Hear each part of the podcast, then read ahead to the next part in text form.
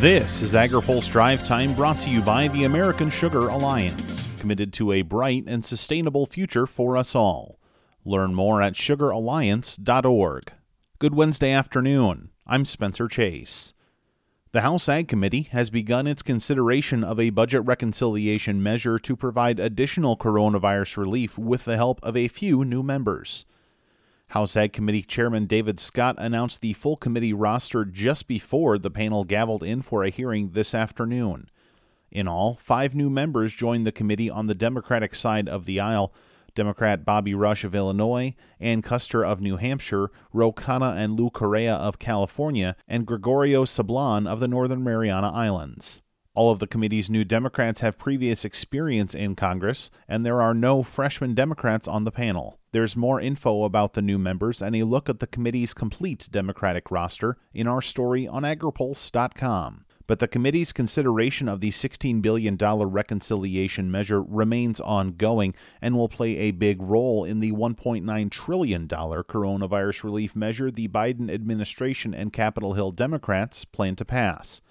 The bill includes provisions to assist minority farmers in the wake of the pandemic. Scott used part of his opening statement to champion that language. Back in 1938, African Americans owned 19.6% of all the farms in our country. Today, they just own just a little over 1%. 1%. We got to fix that. And I am so excited to have you all join us in doing this big challenge. But the committee's Republicans say they were cut out of the process and were not able to offer suggestions on the bill. Pennsylvania Republican Glenn Thompson is the committee's new ranking member. He says the measure is not a good way to start what he hopes will be a good relationship with Chairman Scott. Mr. Chairman, I, I know you've been given your marching orders, uh, but this process really stinks. Uh, not long ago, you and I committed to one another to work together to strengthen the committee's bipartisanship, and that is, uh, you know, that is uh, that's a commitment I I am absolutely will adhere to going forward. But that's not what we're doing today. Stay tuned to AgriPulse for more as the House Ag Committee continues to mark up that legislation. More House committees are expected to mark up their respected portions of the bill in the coming days, with full House consideration coming in the near future. Scott also made clear in his opening statement that he plans to address climate issues as chair of the committee, but some are concerned about the prospects of using carbon credits to address climate change. AgriPulse's Ben Nuelle has more. A Harvard University professor is skeptical of using a carbon pricing system for agricultural conservation practices Speaking on a National Press Foundation webinar today, Harvard geologist Dr. Daniel Schrag says he has several concerns. I personally am very skeptical about integrating agriculture and forestry into carbon pricing regimes that involve energy because of the potential for massive cheating and, and problems with additionality and permanence and all sorts of other things.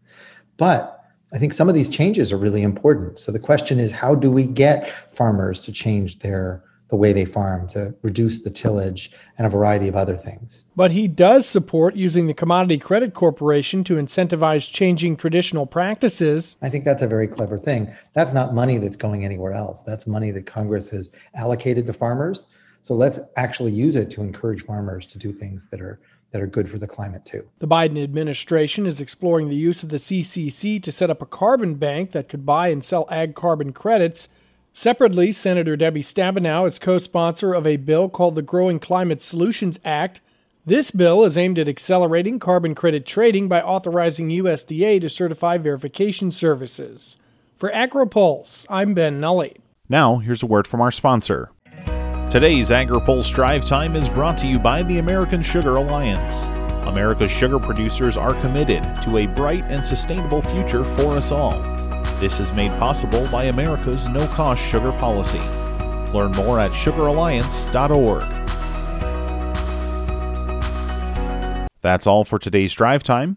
For more agriculture, trade, environment, and regulatory news, visit agripulse.com. Reporting in Washington, I'm Spencer Chase.